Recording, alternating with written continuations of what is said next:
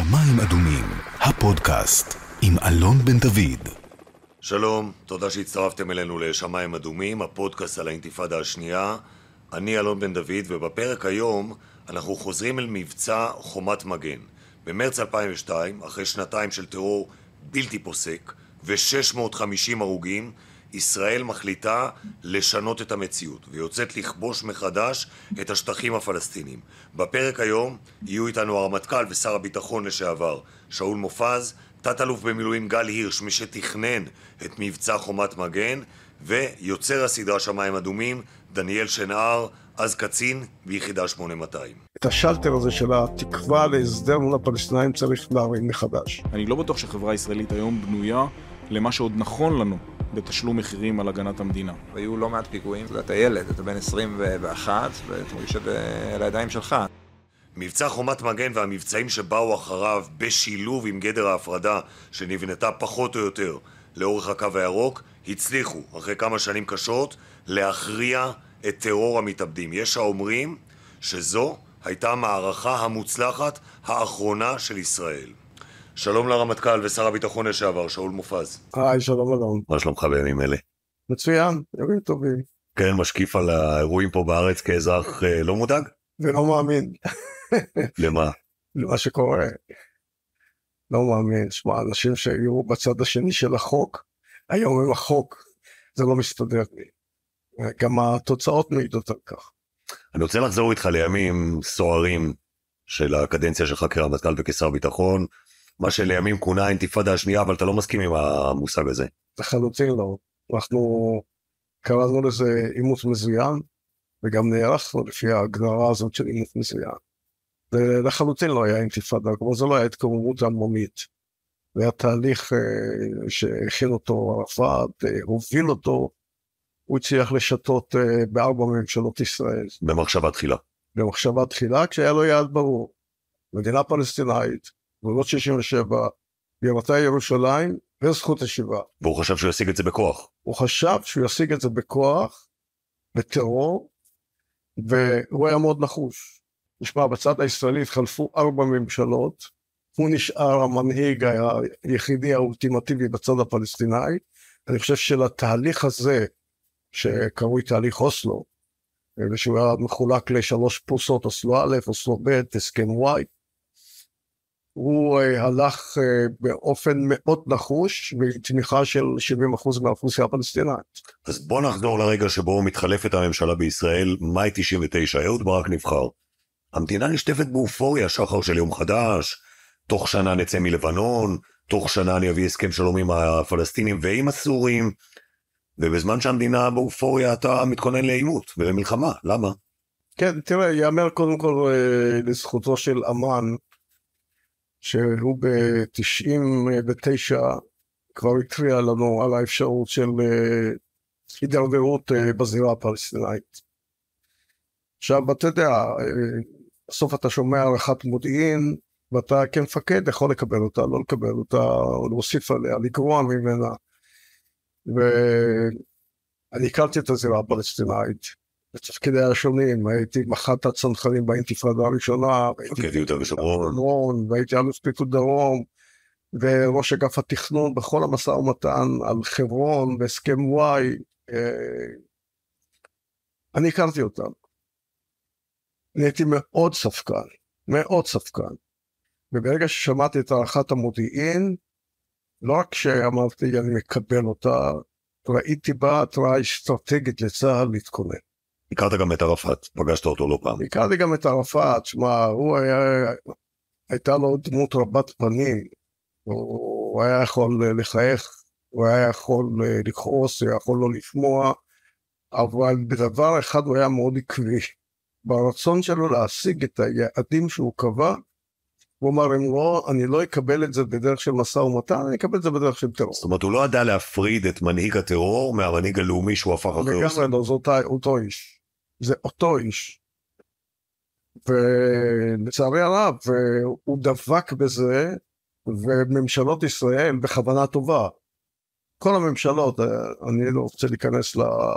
אתה יודע, ניואנסים, אבל אה, גם אה, ביבי הצהיר ברגע שהוא נבחר שהוא, בוודאי רבין ופרס, אבל ברגע שביבי הצהיר שהוא, כשהוא נבחר, שהוא יממש את הסכם אוסלו, וחתם על הסכם וואי, ועשה את הפעימה הראשונה של העברת השטח לידי הפלסטינאים, אה, ואחר כך בא ברק ואמר יורים, אוקיי, אנחנו מדברים. הייתה מציאות של יורים ומדברים בתקופתו של ברק. ואחר כך בא שרון ואמר קודם כל ביטחון. אבל אני רוצה לשאול מה הייתה תרומתך לאירועים. כי אתה מכיר את התזה שאומרת, הכנת את צה"ל טוב מדי. שבועות הראשונים של ההתקוממות הזו, העימות המזוין, הפלסטינים סופגים מאות נפגעים, הישראלים נפגעים פחות, עוד אין את פיגועי ההתאבדות, ואולי התגובה הכל כך נחושה של צה"ל מלבה את האירועים שבהמשך. מה רצית שנעשה, אלון? כאילו, היו אלטרנטיבות אחרות לצה"ל, צה"ל התכונן אה, באופן אה, מאוד מידתי, ואנחנו לא הופתענו והיינו מוכנים, והגבנו כפי שהיה צריך להגיב, לא רק במובן שכל חייל וכל קצין וכל מפקד ידע. זה לא היה ספונטני התגובה של הצבא, היא הייתה מעוגנת. אנחנו קודם כל, אנשים לא יודעים את זה, הסדרנו את העניין המשפטי, אתה לא יכול ללכת עם דיני שיטור לאימוץ מזוין. אנחנו היינו במציאות של דיני שיטור, שמותר אה, אמצעים לפיזור הפגנות ומותר כך. ועדיין, אם אני זוכר נכון, בחודש הראשון יריתם מיליון קליעים. ירינו כי זה היה בכל האזורים ביהודה שומרון וברצועת עזה, כשזה התפרץ בספטמבר. אני טסתי יום אחרי, יום אחרי, אני איתך במסוק, במסוק, לנצרים. כן, טסנו, שמע, אתה רואה את כל המדינה הזאת בוערת. זה התמונה, זה הזכיר לי כל מיני סרטים ככה על זומביז, אנחנו טסים מעל המאחז בצורת נצרים. עשרת אלפים איש מול המאחז, הכל אפוף עשן שחור של צמיגים, וירי בלתי פוסק משני הצדדים, זה התמונה אפוקליפטית לגמרי. נכון, לפי, לפי עמודי העשן שראינו מהאוויר, יכלת לראות כמה עימותים היו בכל יהודה ושומרון וגם ברצועת עזה. ולחיילים לא הייתה ברירה, קודם כל הם היו צריכים אה, לעצור את זה, ושניים להגן על עצמם, ושלוש, לא לפגוע באזרחים. דיני העימות המזוין הם היו שורה ארוכה של צעדים שנשארנו אותם קודם כל במערכת המשפטית, ואחר כך תרגמנו אותם לנהלים של עימות מזוין, החל מכיצד מתמודדים מול יורים, וכלה כיצד עושים סיכול ממוקד, ואיך עושים מעצרי לילה, כל זה היה מוכן, ולמזלנו זה קיבל את הגיבוי גם של היועץ המשפטי לממשלה, פה, פה המערכת המשפטית היום. אבל אז... מנגד לעוצמה שהפעלתם, שידרתם לה המון חוסר אונים. איך אתה כרמטכ"ל מסתכל על תושבי גילו, בירת ישראל, יושבים עם שקי חול בחלונות, חוטפים אש מבית ג'אלה, וצה"ל משיב באש. זה, התשובה היא פשוטה, התשובה פשוטה, האלטרנטיבה הייתה להשתלט על בית ג'אלה, מה שלא נתנו לנו לעשות. לא יכולנו להשתלט על בית ג'אלה. מה מלמדים אותך בצבא? יאמר לך את זה כל איש צבא, לא רק בצבא הישראלי. אתה רוצה למנוע איזה ירי מאיזשהו מקום, לך תשתלט על המקום, לא ירו משם. אנחנו פעלנו במדיניות של תגובה לאור הפיגועים, תגובה לאור הירי. הדוגמה של גילו היא מעולה. אה, כאילו, אה, אני זוכר אה, שבהזדמנות אחת זה היה יוסי בכר, אה, לימים אלוף יוסי בכר, הוא היה מפקד אחת היחידות המיוחדות שלנו, אה, וגם אחר כך מג"ד, הוא עולה על בית ג'אלה, מתקרב לבית ג'אלה, כי ירו שם באופן משמעותי, אחר כך אנחנו ננזפים על זה שחצינו לתוך שטח A. וזה חמישה חודשים אחרי תחילת הירי, ואני זוכר את בני גנץ שם כולו מת... נרגש מזה שהוא עומד בשטח A. לגמרי. ואחרי שעתיים מוצאים. לגמרי, זה היה מחוץ לתחום. אתה מכיר את השלט הזה מחוץ לתחום. אני אומר להם, תראו, אני מחויב, ואני אומר את זה בממשלה, אני מחויב לביטחון אזרחי ישראל, אני חתום על זה כרמטכ"ל. אתם צריכים לאפשר לי, ואתם הדרג המדיני, אני כפוף לכם, תאשרו לי לפעול בפאתי שטח A. ואז מתחיל הוויכוח מה זה פאתי שטח A, האם זה עשרה מטר בתוך שטח A או האם זה רק השטחים השולטים על שטח A, היה קשה מאוד. הדרג המדיני רצה לקיים משא ומתן, רצה לקדם את ההסכם, והייתה פה גם, אה, אני חושב, הנחיה אמריקאית מאוד מאוד ברורה, הם היו השושבינים, זו תקופת ביל אה, קלינטון עדיין, אה, והוא שם הצעה על השולחן, ורצו להגיע להסדר. וההסדר הזה במובן מסוים קבע לנו את הידיים ולא אפשר לנו לממש את מה שכל צבא היה עושה על מנת אה, למנוע אפרופו את הירי לבית גילו. אבל גם לא האמנת שאפשר להגיע להסכם בסיטואציה הזאת. אני לא, לא האמנתי אבל אני הייתי מאוד מאוד אדוק בקיום ההנחיות של הדרג המדיני. שמע, הסיפור הזה שאנחנו צבא העם ושצה"ל כפוף לדרג המדיני, אני פעלתי במסגרת שלוש ממשלות. אה, ממשלת נתניהו, ממשלת ברק וממשלת שרון. אנחנו קיימנו אחת לאחת את ההנחיות של הדרג המדיני, והקפדתי על זה מאוד שזה ירד למטה עד אחרון החיילים. זאת מדינה דמוקרטית, אנחנו צבא של המדינה, זה לא אה, אחרת. אבל היה לך ברור שבאיזשהו שלב נצטרך לקחת את היוזמה ההתקפית וגם הכנת את הצבא לזה. היה לנו ברור שאנחנו נידרש לפעול התקפית, לא רק התקפית, להשתלט על שטחי A. תשמע, במציאות שבה כבר מסרו את שטחי A לפלסטינאים, זה שמונת, שמונת הערים הגדולות אה, הפלסטינאיות, עברו לאחריות ביטחונית של הפלסטינאים, וזה היה חלק מהסכם אה, ישראלי במטריה אמריקאית, הם היו השושבינים, זה, זה ביל קלינטון, והדרג המדיני חשש שאנחנו הולכים להפר הסכם שאנחנו חתומים עליו. אבל מנגד, מבחינה צבאית, מבחינה ביטחונית, לא הייתה ברירה אחרת, הייתה צריך להיכנס לתוך שטחיהם, להשתלט עליהם. חששת מהמבצע הזה? והתוצאות שלו? תראה, אין רמטכ"ל שלא חושש מתוצאות של מבצע. אבל אז זה ילכו אימים. כי זה אחריות אדירה, אתה שולח חיילים, אתה, אתה יודע שלא כולם יחזרו. זה אחריות אדירה. והרגישות של אה, לחיי לוחמים אה, לישראל היא, היא גדולה מאוד, כי זה עם ישראל. אלא קדושת החיים הוא בסולם הערכים שלנו במקום גבוה מאוד.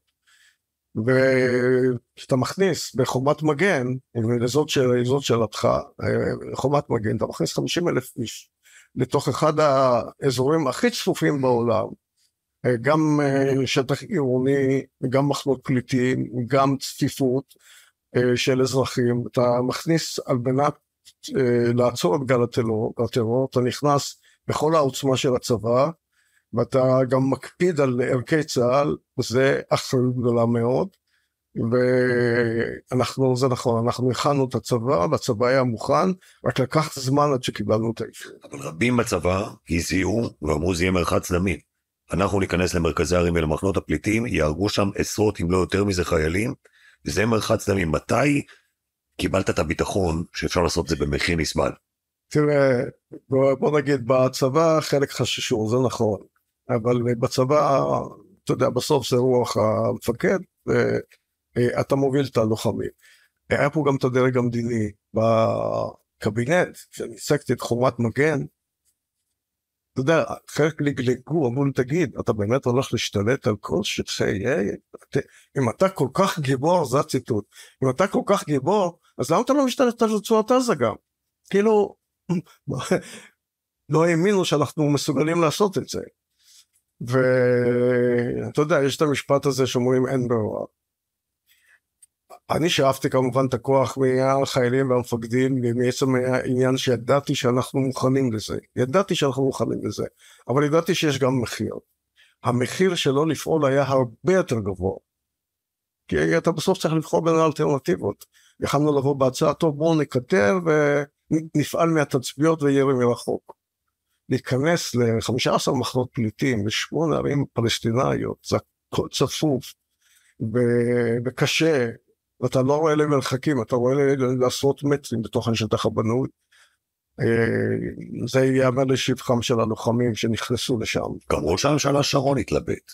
ומן הסתם גם בגלל הרקע ההיסטורי שלו, שהחיבור בין השם אריק שרון, מחנות פליטים וטבח. זה נכון, זה נכון מאוד, ולא רק זה, הוא רצה להיות בטוח שיש לגיטימציה ציבורית.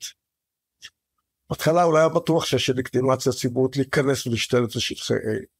ואחרי, אתה יודע, בדצמבר 2001 הייתה, היה רגע קשה מאוד, זה היה באוקטובר נרצח גנדי. בדצמבר היה פיגוע בעמנואל נוראי של מערב שהם שמו לאוטובוס ועשרה נהרגו, והיה פיגוע בחיפה של חמישה עשר נהרגו, אה, נרצחו, והיה פיגוע במזרחו בירושלים, ואז החליטו, אנחנו מודיעים שהרשות הפלסטינאית היא רשות טרוריסטית, וערפאת יותר לא רלוונטי, ואנחנו מפסיקים כל משא ומתן. חידשו. בינואר זה התחדש, ועוד אחרי שלכדנו את הקרינט, אוניית הנשק ש... אבל בערב פסח הדברים מתבהרים לך לגמרי. תראה, גדשה הסאה, אה, חודש מרץ היה חודש קטלני.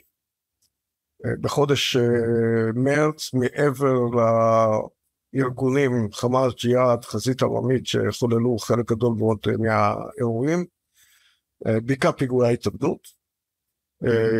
התנזים עשה את רוב פיגועי ההתאבדות. בחודש מרץ. זו הייתה הנחיה ברורה של, של ערפאת. עכשיו, הפיגועי ההתאבדות, היום קשה להסביר את זה לאזרחים, התרחקנו כבר, או לצעירים. זה היה אחוז אחד מהפיגועים, בהיקף סך הכל הפיגועים, פיגועי הירי, התריסה, המטענים וכולי, אבל הוא גרם לנו ליותר מ-50 אחוז מההרוגים והפצועים. וזה היה מאוד קטלני. אותם מתאבדים שעמדו בתור, מאות מתאבדים עמדו בתור בגלל ההסתה, בגלל הרוח של ערפאת, וכל מה שהיה חסר להם זה חומר נפץ. פצצה מונחית אנושית. זה פצצה מונחית GPS מאוד מדויק, הם ידעו לאן הם הולכים, וחיפשו את המקומות שבהם אה, הנזק בנפש לישראל יהיה הכי גדול. זה האוטובוסים, זה המסעדות, זה הקניונים, ולא הייתה אז גדר. ואנחנו בהתחלה היינו במקדנה והבנו שאנחנו חייבים לעבור למתקפה, כאילו להכריע את טרור המתאבדים. ההכרעה הייתה צריכה להיות בכניסה לתוך שטחי A, וזה הגיע רק uh, לאחר שההפללה של ערפאת uh, הובנה אצל הנשיא בוש. הוא הבין שערפאת בעודו הולך ביולי לקמפ דיוויד, הוא מזמין אוניית נשק מאיראן. למה אתה מזמין אוניית נשק ואתה הולך לשלום? אתה מגיע בערב פסח אה, מרץ 2002 למלון פארק? אני uh, מגיע יותר מאוחר, אני הייתי בערב הסדר עם uh, אלף חיילים ומשפחות שכולות וחיילים בודדים באינטרקונטיננטל בתל אביב. ואז עוד לא היו פלאפונים, הביפרים התחילו לצפצף. בכל שולחן ישב קצין. והביפרים של הקצין התחילו לצפצף, ואז ניגשים אליי, נותנים לי את הפתק על הפיגוע במלון פארק. תשמע, אני מיד רואה את זה, כאילו, אני ראיתי הרבה מחזות בתקופה הזאת. זה היה מחזות קשים מאוד. ואני מבין שזהו, עכשיו, אם אני אבוא ואומר שטחי A, אנחנו חייבים להיכנס, חייבים להשתלט, אני לא מאמין שהממשלה תגיד לא, במיוחד לא ראש הממשלה.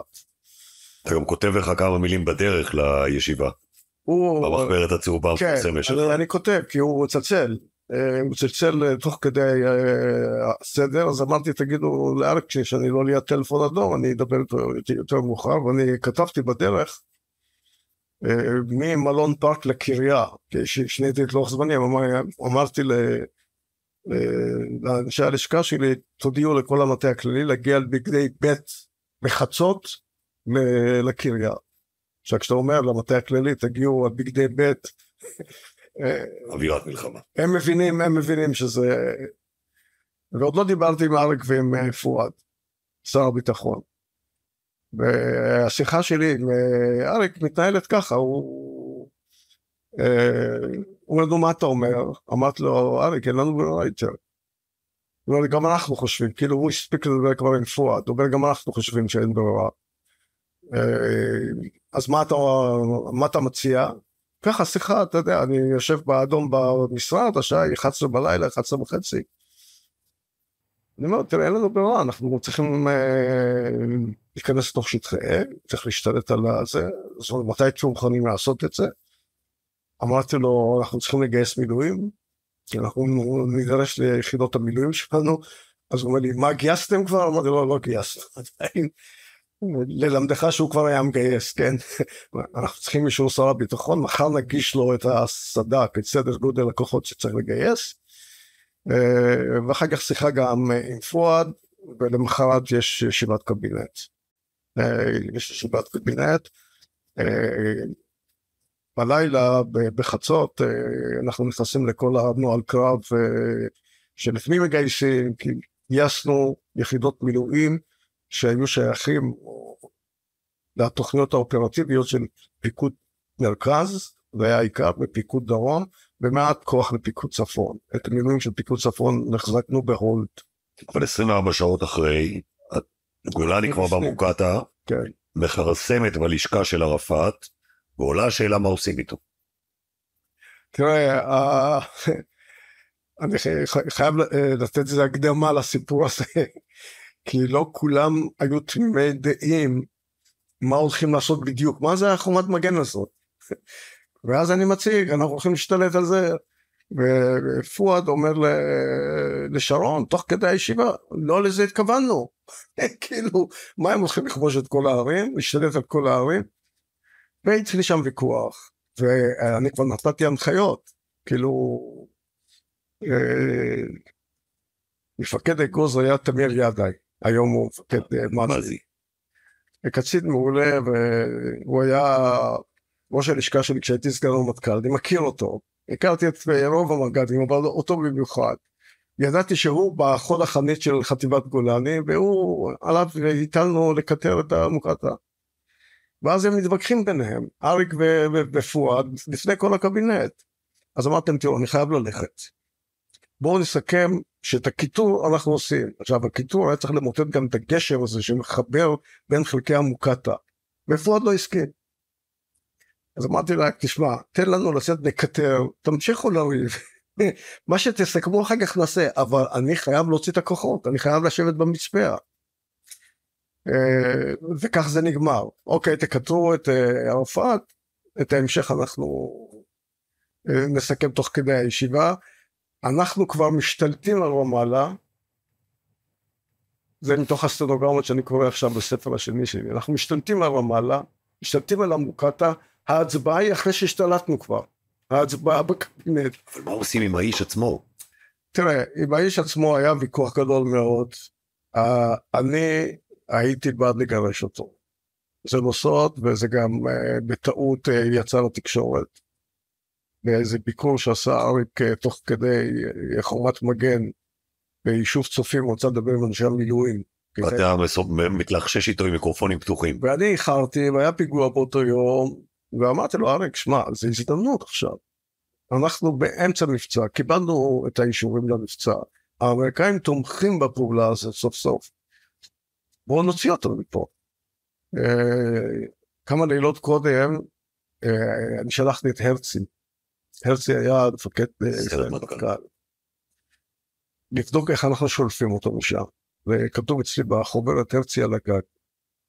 אז היחידה עלתה על הגג, של המוקטעה, בלי שהם הבחינו בזה, ובדקו עם כל המערכות שלהם, מאיפה נכון לפרוץ, איזה קיר צריך לפתוח, באיזה אופן פותחים אותו, איך שולפים אותו מהמיטה, אה, בריא וחי, שמים אותו ברכב, מביאים אותו להליקופטר עם כל הצוות הקרוב שלו, ושולחים אותו רחוק לסיבה. איך אריק אמר, עם נוד מים. עם, כן. ו...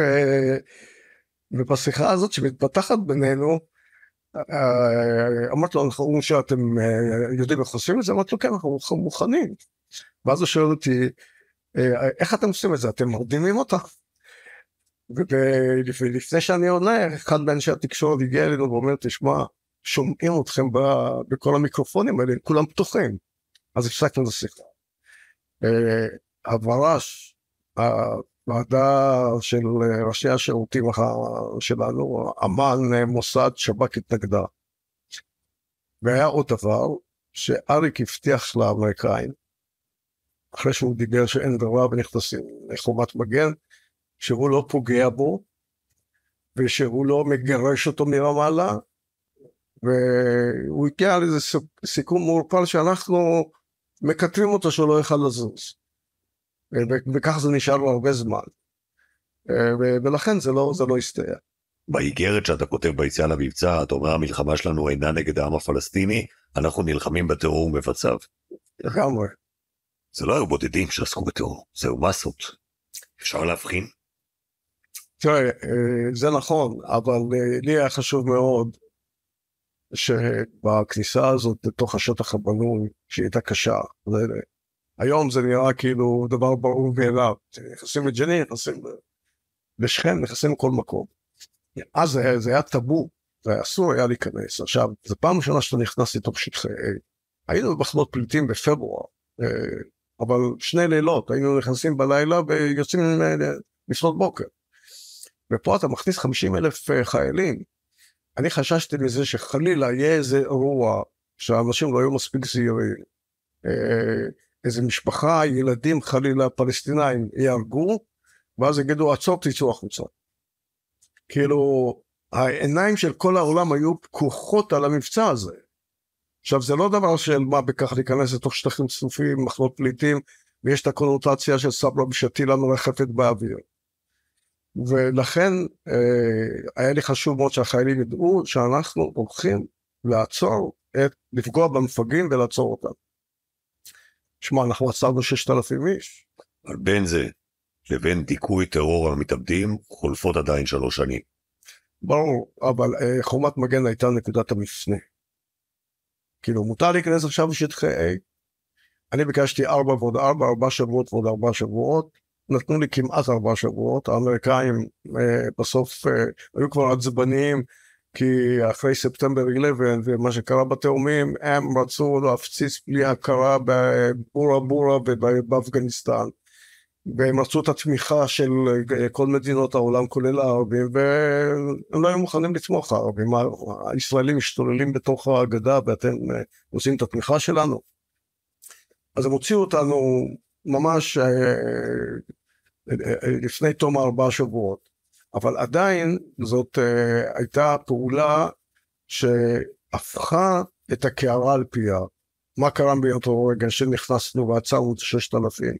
קודם כל, uh, הבין העולם, במיוחד האויבים שלנו, שישראל עם החרב על הצבא ומגייסת את המילואים שלה, אי אפשר לעצור אותה. הם יודעים לעשות את המלאכה. כל התיאוריה הזאת של קרויה עכביש, שאנחנו חדשים, המטאפורה הזאת של נסראללה, נופצה באותו יום. הדבר השני היה שאחוזי הסיכול שלנו עלו מ-30 אחוז ל-90 אחוז, זה היה מטורף. כאילו... אתה מסתכל על המלחמות שחווינו מאז והעימותים שחווינו מאז, חומת מגן אולי הייתה הפעם האחרונה שפעלנו בהיגיון הכרעתי. נכון. באנו להכריע. זה נכון מאוד. זה לא כתבתי פה בפקודת היום, אבל בתדריכים שאנחנו נתנו לקוחות, ואני הקפדתי לדבר עם כל חטיבה, עם כל הלוחמים, להסתכל להם בעיניים, אמרתי להם, אני שולח אתכם, אני יודע שאתם תעשו את המלאכה היטב, אבל אני דורש מכם דבר אחד, הכרעה. כל מקום שאתם נלחמים מול המחבלים האלה, אתם מכריעים. אתם לא יוצאים בסימן שאלה, לא יוצאים מהשטח בסימן שאלה נשארו כאלה, נשארו אחרים. היה ברור שזה לא יחסל את הטרור. כי כל האמירות, אנחנו נחסל את הטרור, אף פעם אתה לא יכול לחסל לגמרי טרור. אבל לעצור פיגועי ההתאבדות ולהראות לחברה הפלסטינאית שזה לא משתלם להם. כי שמע, זה היו מאות שהיו עמדו בתור. וזה הלך והתעצם מיום ליום. היה חשוב לנו להעביר להם את המסר הזה עד כאן. ואני חושב שמבחינה הזאת, נכון, פיגועי ההתאבדות אה, המשיכו במידה מסוימת, אבל התחלנו לבנות את הגדר, יום אחרי חומת מגן. התקבלה החלטה עוד ביוני, התקבלה החלטה בממשלה על בניית הגדר, שהייתה מאוד נכונה. אריק התנגד לזה בהתחלה. הוא... הוא הבין את המשמעות הפוליטית. כן, הוא אמר מה, ואתם רוצים שאנחנו נשמור על אלפי קילומטר של גדר? הוא התנגד לזה. אבל הוא הבין שאין ברירה מול הגנים האלה של הטרור, אז היה לא רק שצה"ל השתכלל, לא רק שצה"ל קיבל את האישור, לא רק שהפקענו מידי הפלסטינאים את האחריות על הביטחון שלנו, אנחנו אחראים מה, מהרגע הזה, והכניסות שלנו לשטחי A הפכו להיות חלק מהאסטרטגיה שלנו להילחם בטרור הפלסטיני, גם התפתח המנגנון הזה שקוראים לו התיאום מול הפלסטינאים. מה זה התיאום הזה? שכשאנחנו, יש לנו מודיעין על ארגוני טרור, על טרוריסטים, על מפגעים בתוך השטח הפלסטיני, אנחנו יוצאים, אנחנו לכאורה מתאמים את זה מול הרשות הפלסטינאית, אבל אנחנו מבצעים, וזה דפוס פעולה שאנחנו עד היום. אבל אתה יודע, אמר לי אחד המג"דים של חומת מגן, אנחנו הלוחמים של חומת מגן, הוא אמר, קנינו למדינת ישראל 20 שנות שקט בזירה הפלסטינית. מה עשתה עם זה מדינת ישראל? כי הנה אנחנו 20 שנה אחרי, ושוב בשנה האחרונה אנחנו עומדים מול אלימות פלסטינית וטרור אולי מסוג קצת שונה. תראה, זה אה, אה, מנקודת מבטו של הלוחם, זה אה, דבר מאוד נכון. תראה, אלפי הלוחמים האלה שסיכנו את עצמם לילה אחרי לילה בשביל להביא לתוצאה הזאת של, של השקט. אבל אני אומר לך, קרה דבר מאוד מיוחד בצד הפלסטיני. הציבור הפלסטיני של היום, אני לא מדבר על דור ה-Z, אלה הצעירים שעוד מפגעים בג'נין ובבלטה ובשכם, אבל הדור הפלסטיני מחומת מגן, הם חיים היום במציאות אחרת, טובה יותר ביהודה ושומרון בוודאי, וגם ברצועת עזה יש שיפור. הם לא רוצים יותר את הפיגועי טרור. זה דור הזה, היום התמיכה בטרור הוא בערך 30 אחוז, לא, לא יותר מזה. אבל כל 20 שנה צומח דור חדש כזה שלא ידע את יוסף נכון. הקודם. עכשיו, ההחמצה פה הייתה קודם כל החמצה פלסטינאית. שמע, אה, כל ערפאת היה, הוא לא נתן. גם כשהם מינו את אבו מאזן בלחץ אמריקאי על ערפאת, ושמו אותו כראש ממשלה, והייתה ועידת פסגה ב-2003 בעקבה, עם אבו מאזן, שרון ובוש ועבדאללה, ודובר על פרק חדש, ויתחיל עכשיו משא ומתן וכולי וכולי. הוא לא נתן לו, הוא החליש אותו, וערפאת גם, אה, וגם אבו מאזן לא היה לו את הדרייב הזה של עוצמה ומנהיגות להוביל לשלום. הוא פספס את זה בגדול. אתה אומר החמצה פלסטינאית, אבל גם בצד הישראלי המילה שלום יצאה מהלקסיקון הפוליטי, אף אחד לא מדבר על זה בכלל. כי שמע, זו הייתה תקופת טרור איומה. הציבור הישראלי, החל מאירוע לינץ', כשהוא ראה את האירוע לינץ' באוקטובר... 12 באוקטובר. 12 באוקטובר 2000, והוא ראה את התגובה של הפלסטינאים, שמע, זה היה... הרוב זה היו שם אה, אנשי הרחוב הפלסטיני ברמאללה. היו שותפים לזה גם השוטרים הפלסטינאים עצמם, לרצח הזה, ללינץ'. ניכר שאתה מאוד uh, זוכר את האירועים, חי אותם. לפני שנה פרסמת ספר שנקרא המסע הישראלי שלי, ועכשיו אתה עובד על ספר חדש שגם הוא עוסק באותה תקופה. ומפרספקטיבה של 20 שנה, כשאתה צולל היום לתוך הסטנוגרמות של אז, יש פתאום איזה הערה, פתאום יש דברים שאתה רואה אחרת שלא ראית בזמן אמת, ופתאום אתה מבין אותם אחרת? תראה, אני בשלב מסוים אה, הגעתי לדרג המדיני. אחרי שהייתי רמטכ"ל הייתי בתוך זמן קצר גם שר ביטחון, אז אתה מסתכל על זה כבר ברמה אחרת. אבל אה, אני חושב שכל דרג מדיני במדינת ישראל, כל דרג מדיני במדינת ישראל, אם בזמן אמת עוד חשבתי ש... אה, צריך לפעול באופן נחוש, וגם היום אני חושב שהיה צריך לפעול באופן נחוש. בסוף בסוף הסיכוי הזה של להגיע להסדר היה נכון לתת את הסיכוי, היה נכון לתת את הסיכוי, גם אני, גם היום אני חושב. בסוף יש לנו בנים ונכדים לכולנו ואנחנו רוצים שהמציאות הביטחונית תהיה שונה. שתהיה תקווה. שתהיה תקווה, והסיפור הזה כאילו כיבו את השלטר של התקווה בסכסוך הישראלי פלסטיני. את השלטר הזה כיבו. ואני חושב שצריך לעשות כל מאמץ. המציאות הזאת שאנחנו שולטים בעם אחר, והמציאות הזאת שחלק מהשטחים ברור שאנחנו לא נשב בהם לעד, זה ברור. זה היום ברור לכולם. ואני חושב שדווקא בגלל העובדה שבהתנתקות הוצאנו את חיילי צה"ל ואת המתיישבים עם כל הכאב מרצועת עזה, וקיבלנו את הלגיטימציה לגושי ההתיישבות. את זה האזרחים לא כל כך יודעים. בוש נתן התחייבות והיום כל ממשל וגם באירופה מקבלים שגושי ההתיישבות הם שלנו. אני חושב שאת השלטר הזה של התקווה להסדר מול הפלסטינאים צריך להרים מחדש. ולנסות בכל זאת להגיע לסוג של הסדר, הוא לא יהיה דומה להסדרים שדיברו עליהם בתקופת קלינטון ובוש וראשי הממשלה נגיד אה, רבין ופרס ונתניהו וברק ואפילו שרון. זה לא יהיה אותו הסדר כנראה, אבל את השלטר הזה צריך להדליק. שון רופז, לעונג תמיד לדבר איתך, תודה רבה שבאת אלינו. היה כיף גדול. מי שלא חי אז, יתקשה אולי להבין מה זה מלחמה שמתנהלת ממש בפתח הבית. כל משפחה, כל אזרח, עשו בכל רגע הערכת מצב מבצעית. נכון היום ללכת לקניון? כדאי לעלות על אוטובוס? היה כבר פיגוע? עוד לא היה? איך נמנעים מלעמוד ליד אוטובוס ברמזור, כך שאם האוטובוס מתפוצץ, לא תיפגע גם אתה? שלום לגל הירש. שלום אלון. לשעבר אה, מפקד חטיבת בנימין, קצין אג"ם פיקוד מרכז בימי חומת מגן וגם בעל זכויות היוצרים על השם של המבצע. כן.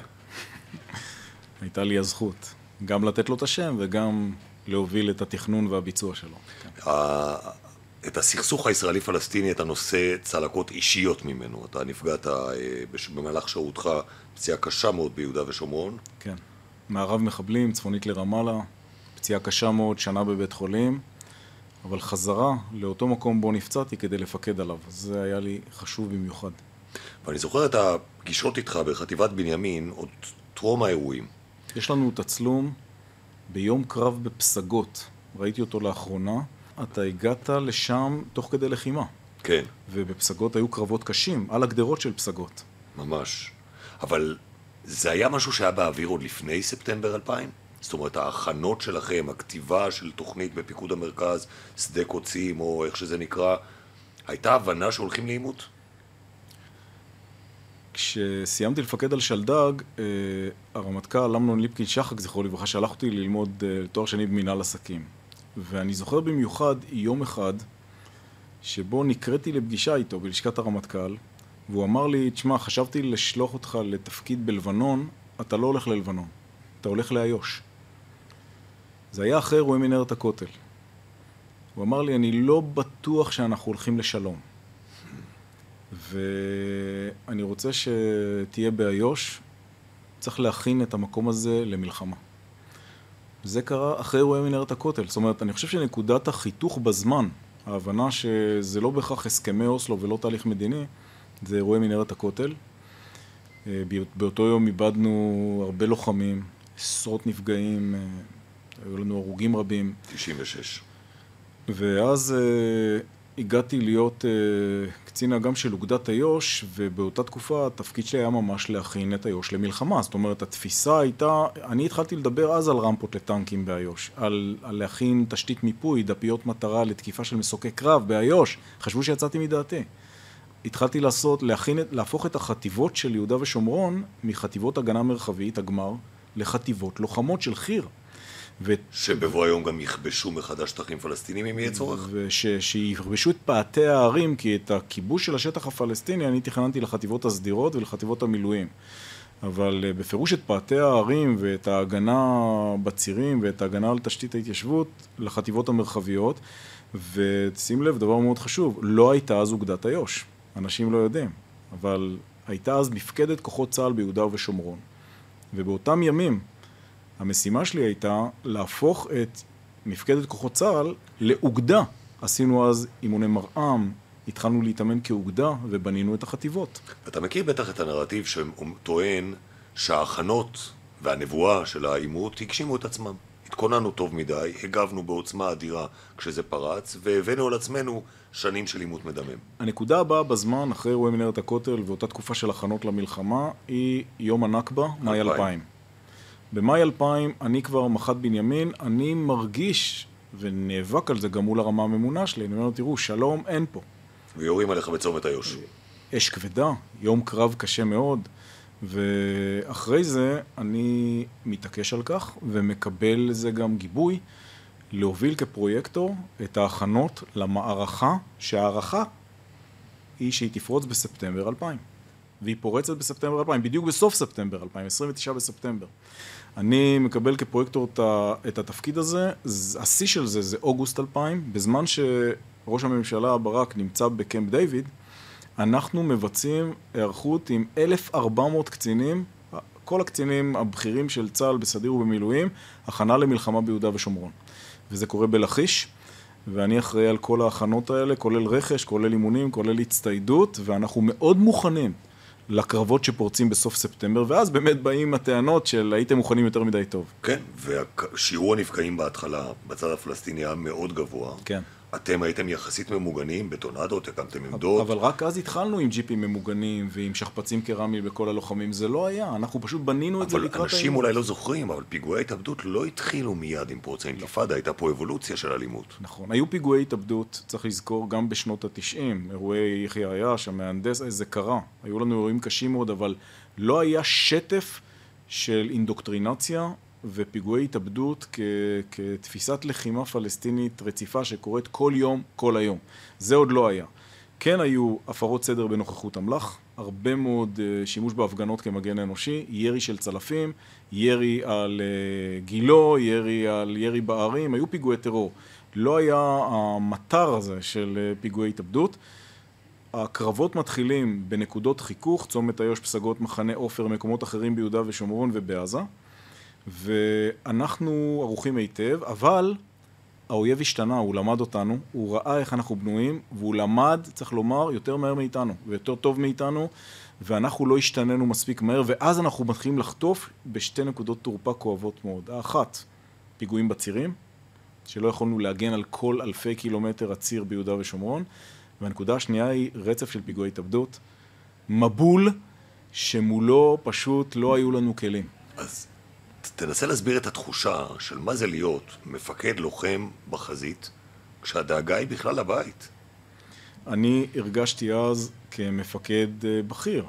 הייתי על חטיבת בנימין, לאחר מכן קיבלתי משימה, העבירו אותי אל פיקוד המרכז להיות קצין האג"ם, בעצם אחראי על כל הפעילות המבצעית ביהודה, שומרון, בקעת הירדן. ובוגי אמר לי אז, המשימה שלך להעביר אותנו ממגננה למתקפה. אה, תעשה את זה. ואני מאוד שמחתי על המשימה הזאת, משום שזה מה שחשבתי שצריך לעשות, לעבור למתקפה. אבל אני חייב לומר לך, אלון, אני הייתי אז בתחושת כישלון מאוד קשה. תשמע, כל יום. אנחנו היום נמצאים בתקופה, אני אומר למאזינים ולצופים שלנו, שההסכת הזה משודר בתקופה שקוראים לה שובר גלים. אנחנו מתמודדים עם טרור שמגיע מיהודה ושומרון אל מרכזי האוכלוסייה בישראל. אבל אני רוצה לתת פרופורציות לציבור. באותה תקופה, באותם הימים, חווינו אירועי טרור כל יום, בהיקפים שבהם איבדנו בין עשרה לשישים ישראלים שנרצחו ביום. ביום. שלושה אוטובוסים התפוצצו. פיגועים של ירי במדרחוב ההוא ובצומת הזה, ופיגועים בקניונים ובמרכזי קניות. באותה תקופה מדינת ישראל לא הייתה אומת סטארט-אפ. לא היינו אז מדינת תיירות, לא הייתה פה תחושת השגשוג הזו שבה אנחנו חיים היום. היינו מדינה... מוכה וחבולה, היינו במצור, היינו מדינה מוכת טרור, ו, ואני כמפקד בצה"ל, שצה"ל זה תמצית חיי, אני, אני יודע מה זה צבא ההגנה לישראל. אני הרגשתי שאנחנו נכשלים. אבל אתה גם הורה, ויש לך ילדים שמסתובבים. נכון. וזה מפחיד. ובשכונה שלי, בראש העין, נכנס מחבל מתאבד ומתפוצץ בסופרמרקט שלנו. זה, זה קורה שם. ב... לא היה בית אז בישראל שפתח את החלון ולא הריח את העשן. כולם חיו בתחושת חרדה, ולכן גם, אני חושב שההתגייסות הזאת, עם כלביא יקום, ממש ככתוב, הייתה כל כך גדולה, כש... כשסוף סוף אישרו לי להוציא לדרך את מבצע חומת מגן, שעליו עבדתי תקופה מאוד ארוכה. למרות כל... שרוב הישראלים יגידו לך שזה בא מאוחר מדי. אני חושב שאכן, אה, הייתה תחושה של אנחנו בתהליך מדיני, נורא רצינו אותו, מאוד רצינו להאמין שזה זה. דיברו אז על יד ביד, אתה בטח זוכר, יד ביד במנהרה אל הסדר הקבע, ושיש פיצוצים במנהרה לפעמים, ויש קשיים, ויש במפרים בכביש, אבל אמרו לנו, תראו, מה שקורה זה קורבנות השלום. ואני, עוד כשהייתי מח"ט בנימין, שאלתי, סליחה, כמה קורבנות צריך בשביל שלום, ולמה זה ככה? והיו לי אירועים מאוד קשים במטה הכללי. של צעקות ופיצוצים שטענו שאני אלרמיסט ושאני אה, אלרמיסט מלשון אלארם, כן? לוחץ על כפתור האזעקה וכי אני טענתי שצריך לצאת למלחמה. אבל גם כשכבר הציבור הישראלי מחליף הנהגה ובוחר את אריאל שרון בשביל שישיב לו את הביטחון, כן. עומד אריאל שרון בבית החולים איכילוב אחרי שצעירים נטבחים בדולפינריום ואומר איפוק זה כוח. כן, אבל זה גם משום שהוא ידע שאנחנו צריכים גם להכין את עצמנו. ומבחינתי כל תהליכי ההכנה למבצע חומת מגן, שבזמנו קראנו לו שדה אחר, את השם חומת מגן נתתי בלילה של ליל הסדר, מרץ 2002, בגלל השיר? של חיים חפר. יש בשיר של חיים חפר, בין גבולות, הוא אומר שם, לעולל ולרך שערים פה נפתח, למח ולזקן, אנו פה חומת מגן. עכשיו, את זה? את זה אני אומר לקצינת החמ"ל שלי, שמתקשרת אליי אה, בטלפון, תוך כדי שאני דוהר מלשכת השר, שר הביטחון, ישבו שם הרמטכ"ל והאלוף שלי, ואמרו לי, אוקיי, יש אישור, רוץ קדימה לפיקוד, תתחיל להתניע, מתחילים ברמאללה ובשכם. ואני תוך כדי דהרה קורא לכל המח"טים ולכל המפעיל צווי שמונה ונוהל גיוס חירום וקורא לאוגדות ואז מתקשרת קצינת החמ"ל. ואומרת לי המפקד אנחנו הופכים את התוכנית שדה אחר לפקודה. הרי יש הבדל בין תוכנית לפקודה.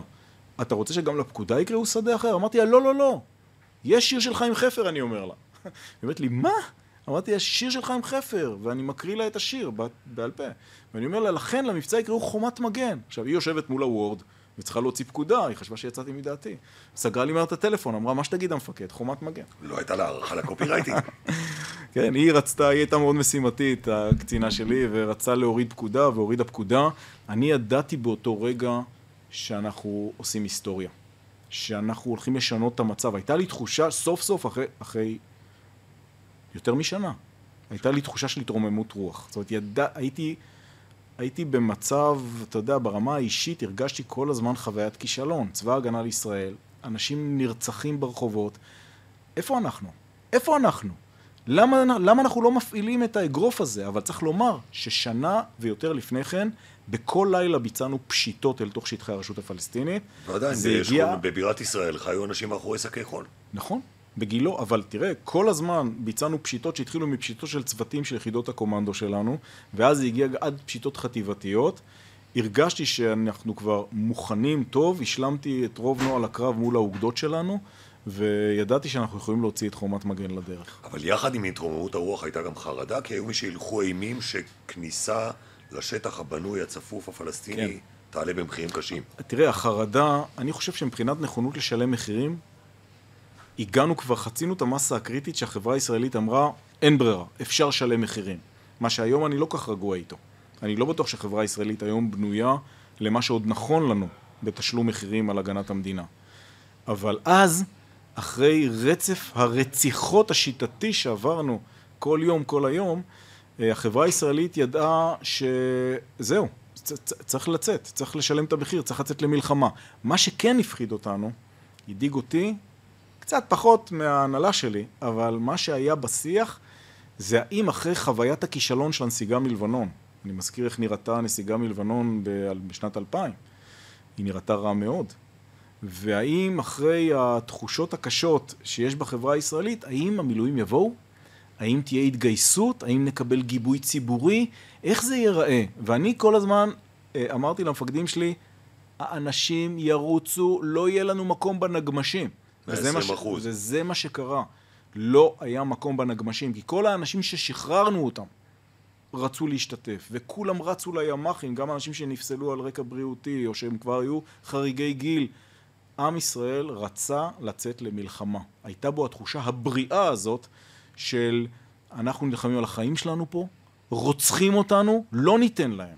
כיבוש הערים למעט ג'נין עובר יחסית לא בקושי רב, נגיד את זה ככה, וללא המון נפגעים, אבל הטרור נמשך, ואנשים ממשיכים להתפוצץ, ואנחנו שולטים בערים, ואנשים ממשיכים למות. זה דבר שאני, אתה יודע, אני, אני זוכר את, ה, את הרגע הזה, אני נמצא בגנים קדים, אה, צופה על מחנה הפליטים בג'נין, אה, ויודע, זה, זה היה כבר השלב שבו התחלנו להפעיל את הדחפורים כדי לפרק את ההתנגדות במחנה. ו, וידעתי שאנחנו משלימים את אה, חומת מגן. ואז אני זוכר שזמן מה אחר כך אני מקבל את ההודעה שהתפוצץ אוטובוס ביגור. שמע, אני, היה לי כאילו איזה רגע שכאילו הכל, הת- ירד לי הדם, אני מרגיש עכשיו את התחושה הזאת, שהדם ירד לי מהפנים, אתה יודע, של מה? אחרי כל ההתנפלות וההסתערות שלנו, הם עדיין מוצאים לנו פיגועי התאבדות? ואז ידעתי שחומת מגן לא תספיק. ואני רץ אה, לפיקוד, ושם רעיון מבצעי שנקרא דרך נחושה. ואנחנו יוצאים לדרך נחושה, מציגים אותה כמובן לדרג המדיני, ודרך נחושה לוקחת כשנה. אנחנו פשוט משנים, מחלקים את כל המרחב לתאי שטח, מחתימים מפקדים על תאי השטח האלה, שיתוף פעולה מצוין בין שב"כ לבין יחידות צה"ל, ואנחנו עובדים בשטח באופן שיטתי ומפרקים את תשתיות הטרור, כי חומת מגן הייתה מהלומה. בום כזה, שקודם כל מניח לפניך את האפשרות לעשות שינוי. אבל זה לא עמד בפני עצמו, האויב מתארגן, הוא לומד מהר, והנה הוא מוציא לך עוד פיגועי התאבדות. והתוצאה הסופית, הכרענו? הכרענו. הכרענו לא רק באמצעות חומת מגן ודרך נחושה, אלא גם באמצעות מבצע דרך אחרת. אה, תוך כדי דרך נחושה אני כבר אה, עובד עם צוות גדול בפיקוד מול המטה הכללי על דרך אחרת. דרך אחרת זה בעצם הקמת מכשול קו התפר. מהגלבוע, נחל בזק, כל הדרך עד אה, מצדות יהודה, זאת אומרת עד מדבר יהודה, בעצם להתחיל למכשל ו- ולשבור את התפיסה הזאת של אסור לבנות מכשול. כי לפני חומת מגן, שהייתי מעלה כל הזמן את הרעיון של להקים מכשול, חטפתי על הראש המון, כי טענו שזה ינציח את הקו הירוק מצד אחד, מצד השני אתה תוחם לנו עכשיו את הגבול, ואני אמרתי חבר'ה, אני לא מדבר בכלל על, על גבול מדיני, אני רוצה מכשול ביטחוני. אם יהיה צורך, נזיז אותו. אני לא בונה פה עכשיו תשתית שאי אפשר לפרק אותה או להזיז אותה. אני חייב חומה שתחסום את גלי המתאבדים. אבל הנה אנחנו 21 שנים אחרי. יש מכשול, יש לנו חופש פעולה מלא בשטח שזה מה הפלסטיני. שעשה חומת מגן, כן. ושוב אנחנו חווים טרור פלסטיני בעוצמות אולי אחרות, אבל אנחנו באותו סיפור. אה, אלון, תראה, גם המאזינים, הצופים שלנו, אה, יודעים שמקורות הסכסוך הם אה, לא באו מתוך, אה, באו בתקופת חומת מגן או כחלק מהסכמי אוסלו. יש כאן, יש לנו תביעות על הארץ. יש כאן סכסוך דתי, אידיאולוגי, מוטיבציות רדיקליות, פונדמנטליסטיות, אסלאמיות קיצוניות.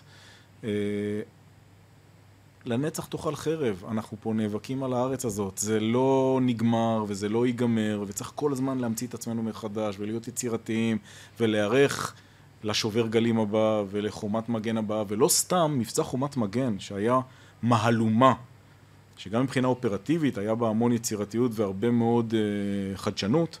uh, הוא הפך להיות מושג בחברה הישראלית, הרי מדברים על חומת מגן 2 כל הזמן, נעשה חומת כזה, מגן בעזה. נעשה בעזה, נעשה במזרח ירושלים, נעשה, חו- המילה חומת מגן הפכה להיות בעצם שם נרדף לפעולה גדולה שבה מגייסים את משאבי החברה הישראלית ו- ומדינת ישראל כדי לפתור בעיה. אפשר אבל לדבר. זו אולי הפעם האחרונה שצה"ל יצא למבצע או למהלך צבאי בהיגיון הכרעתי. כי מאז אתה מסתכל על כל המבצעים, ועשינו לא מעט מלחמות ומבצעים מאז חומת מגן. בשום מקום לא חיפשנו באמת להכריע. השאלה אכן, האם גם הכרענו את הפלסטינים כאשר כל עשרים שנה צומח דור שלא ידע את המבצע הקודם? תראה, אני, אני לומד צבא ומלחמה מגיל 14. עוד מהיותי חניך בפנימייה הצבאית לפיקוד. לומד מאוד ברצינות מלחמה. אני יודע שמעשה המלחמה הוא רק דבר שנועד לשרת את המעשה המדיני. זאת אומרת, אה, אמר גם קלאוזוויץ, כן? המלחמה היא המשך המדיניות באמצעים אחרים. ברור ששינויים דרמטיים יתבצעו על ידי המדינאים. אנחנו, אנשי הצבא, אה, צריכים לייצר בכל פעם את המהלומה, לערבב את הקלפים, לייצר את התנאים לשיח, לדיבור, להתעצמות, לשינוי, להשתנות. אה, מלחמה, אנחנו נחיה פה על חרבנו, אבל מלחמה היא רק חלק מהמדיניות ומהמדינאות. זאת אומרת, המילה שלום שנמחקה מהלקסיקון הפוליטי הישראלי באירועים האלה של תחילת שנות האלפיים, לא תחזור אליו כבר יותר? קודם כל, אני חושב שהבגידה הפלסטינית, אתה יודע, כל כך רצינו את הסכמי אוסלו האלה. כל כך, החברה, אני, תשמע, אני, אני כל כך התלהבתי מזה שאני אהיה חלק מתהליך שלום, סיורים משותפים, אתה יודע, הייתי יושב עם המח"ט אבו אל-וליד ברמאללה, עם אבו פירס ליפתאוי המושל, אמרתי, וואו, אני חלק מתהליך שלום. שמע, הם המשיכו לרצוח אותנו. אנחנו לא נסלח, אני לא יודע מתי, הדור שלי לא יסלח להם על, על הבגידה הזאת, בזה שכל כך רצינו ובאנו ונתנו את הכל. תראה איזה הצעות שמו להם על השולחן. והם פשוט המשיכו את רעיון המוקאוומה, ההתנגדות, באופן של רצח שיטתי והמוני ומתקפת טרור על ישראל, וזה נמשך. מה זה אומר לנו, אלון? זה אומר, קודם כל ככה, כן, אני רוצה שנמשיך לחנך את הנוער שלנו לשלום, לחנך לשלום, כדי שלא יקשה ליבם. אני לא רוצה רק ללמד בני יהודה קשת, אני רוצה שגם אנשים יחשבו על שלום. אפילו השמאל כבר לא משתמש במילה הזאת. אני כן. מה זה, ואני לא בשמאל. אני, אני, אני רוצה בטח שנמשיך לדבר שלום וכל יום להגיד בקש שלום ורודפהו ולקוות לשלום ותראה הנה אנחנו, אנחנו כן עושים שלום. זה קורה, יש במקומות אחרים. הגרעין הקשה של הסכסוך שלנו על הארץ מול אה, הערבים הפלסטינים ו- ולא רק הם. הדבר הזה אני לא רואה לו פתרון באופק, וגם הייתי רוצה שהעם בישראל והחברה הישראלית יסגלו לעצמם את תפיסת המסע, ולא את תפיסת הספרינט. אנחנו צריכים לחשוב יותר כמו נוודים שנמצאים במסע ארוך להגנת ישראל ולתקומת ישראל, וזה ייקח הרבה שנים והרבה דורות, ומה שחשוב זה שהילדים שלי, והנינים שלי, והנכדים שלי, הדורות הבאים ימשיכו להגן על הארץ הזאת. אין ברירה, זה מה שקורה. מקובל לחשוב שהאלימות שפרצה בשנת 2000 ריסקה את הפרדיגמה של השמאל, שאמרה רק נחזור לקווי 67 ונבוא למנוחה והנחלה. אבל היא גם פגעה בפרדיגמה של הימין, שהאמין שאפשר לשלוט ביהודה ושומרון ולא לשלם על זה מחירים. יש מחיר לשהייה שם. יש מחיר, תראה, קודם כל, היה מחיר גם אה, להתיישב בעמק, היה מחיר גם ליישובי חומה ומגדל, היה מחיר לכל המעשה הציוני של לכבוש את השמירה ולכבוש את העבודה ולכבוש את הארץ ולחרוש עד האינץ' האחרון ואת התלם האחרון. יש מחיר להקמת מולדת, לחזרה למולדת ולהגנת הארץ. יהודה ושומרון היום, באופן שבו נבנתה מדינת ישראל, יהודה ושומרון היום אה, היא לא דבר שאתה יכול אה, להתנתק ממנו, לא רק בגלל שזה חבלי מולדת וארץ התנ"ך. שאליי זה מאוד מדבר. אני מדבר גם במונחים של פרקטיקה, טקטיקה, אופרציה, אסטרטגיה וגם אסטרטגיה רבתי. אי אפשר, היום אה, אויב איראני או בעל אוריינטציה איראנית ביהודה ושומרון לא מאפשר חיים במדינת ישראל. ראה מה קורה לנו בעזה, ראה מה קורה לנו בדרום לבנון מאז הנסיגה ומה קורה לנו בכלל אחרי כל נסיגה. לא בדור הזה, לא בעת הזו, לא כעת ובכלל לא. יהודה ושומרון היא לא סתם ערש הולדתנו, זה המקום שבו גדלנו. אבל לנצח נאכל חרב או סבב, אבל בתוך מדינה שהיא כמעט מדינה דו-לאומית? אני לא חושב שהיא מדינה דו-לאומית. אני חושב שהרעיון של אוטונומיה פלסטינית הוא רעיון נכון, ומנחם בגין שם אותו בהסכמי השלום עם מצרים. זה לא רעיון שנולד בהסכמי אוסלו. זה דבר שהביא הימין כחלק מהסכמי השלום אה, עם מצרים, אני מדבר איתכם על סוף שנות ה-70, תחילת שנות ה-80. אה, לפלסטינים שחיים ביהודה ושומרון אה, צריכה להיות אוטונומיה לנהל את חייהם ללא ספק ולקיים ממשקים מול מדינת ישראל ומול ירדן ומול האמירויות ומול מי שבראש שלהם חוץ ממי שרוצה להשמיד את ישראל. והם צריכים לבחור לפרלמנט שלהם והם צריכים אה, לדאוג לחייהם שלהם. ואנחנו לא יכולים וגם אם אתה שואל אותי לא רוצים להתנתק מיהודה ושומרון בשום צורה שהיא אני רוצה לומר לך, אתה יודע... ת, תנסה לנסח את זה באופטימיות. לא סתם יש פה שתיקה עכשיו בחדר. באופטימיות אני חושב שכשאני נוסע מצפון לדרום ומדרום לצפון, אני תופר את הארץ לא מעט בשירות המילואים ובשיחות שלי עם הרבה מאוד תלמידים ואנשים ברחבי ישראל, אני מאוד מתפעל ממדד המנופים. שמע, תראה מה קורה. אנחנו בונים פה מדינה, מדינת ישראל היא מדינה בהקמה, כן? אנחנו בונים פה מדינה כל הזמן, יש פה צמיחה שעושה לי טוב בלב. אני זוכר את ערד שבה גדלתי. היינו כמה צריפים בודדים בנגב, לא היה כביש. אתה נוסע היום, אתה עובר דרך עיר, העיר ערד, כן? הנה הצריפים, הצלחת, אתה רואה? הצריפים נמחקו. אז אני חושב ש... שכשאני רואה את הצמיחה בישראל, זה מה שאני רוצה לומר לאנשים שמקשיבים לנו. אה, מה שחשוב, כיוון שיש אי ודאות בנושא המדיני ואנחנו לא יודעים לאן נלך, מה שבטוח ויש בו ודאות זה שאסור לאבד דקה. צריך לבנות ולהקים וליצור ולבנות עוד ועוד ועוד ועוד וגם לחנך את הילדים שלנו לאהוב את הארץ ולהמשיך להילחם עליה. אני אגיד לך עוד דבר, אלון. אני חזרתי, אתה יודע, בתקופה הזאת, אה, שלפני חומת מגן, תוך כדי חומת מגן, אה, דונה רעייתי הייתה בהיריון.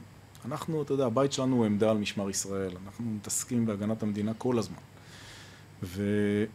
וחשבתי לעצמי באותה תקופה של רציחות ופיגועים ומתאבדים, לאיזה עולם אנחנו מביאים את, ה... את הילדים שלנו? והייתה חומת מגן, ויצאנו לדרך נחושה, ואז נולדה ניר, בתנו הצעירה, אחרי מאורי ועופרי, ניר נולדה. שאגב, השתחררה עכשיו. משירות בצה"ל. ו... ואני זוכר שחזרתי מבית חולים. הביפר שלי, אז היו ביפרים, הביפר שלי המה בהודעות, ודיברתי ברשת הקשר עם, מהג'יפ, ו- ו- ונכנסתי הביתה כדי להביא ציוד לבית החולים. חזרתי מבית החולים, ישבתי על המדרגות, זה היה רגע כזה אחרי שראיתי את התינוקת הזאת שנולדה, וחייכה, והאירה את העולם, וירדו לי דמעות, והרגשתי שיש בשביל מה להמשיך לבנות את המדינה, ובשביל מה לשלם את המחירים האלה.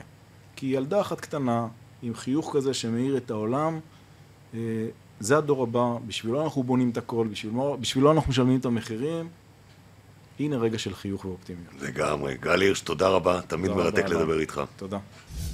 יחידה 8200, יחידת האיסוף המרכזית של צה"ל, היא היום אחת היחידות המבוקשות ביותר בצבא. שם נרדף למצליחנות, קרש קפיצה לעולם ההייטק. באותם שנים של שנות האלפיים, היא עושה הסבה. מהתמקדות בצבאות ובמנהיגים של מדינות אויב, 8200 מרכזת את כל המאמצים שלה במאבק בטרור הפלסטיני ובאיתור מחבלים מתאבדים. באותן שנים היא משלבת כוחות עם השב"כ, וביחד הם מקימים מערכת שממשיכה עד היום לסכל פיגועי טרור בישראל. שלום דניאל שנר, שלום אלון, מחבר הספר שמיים אדומים ויוצר הסדרה. אחד היוצרים, כן.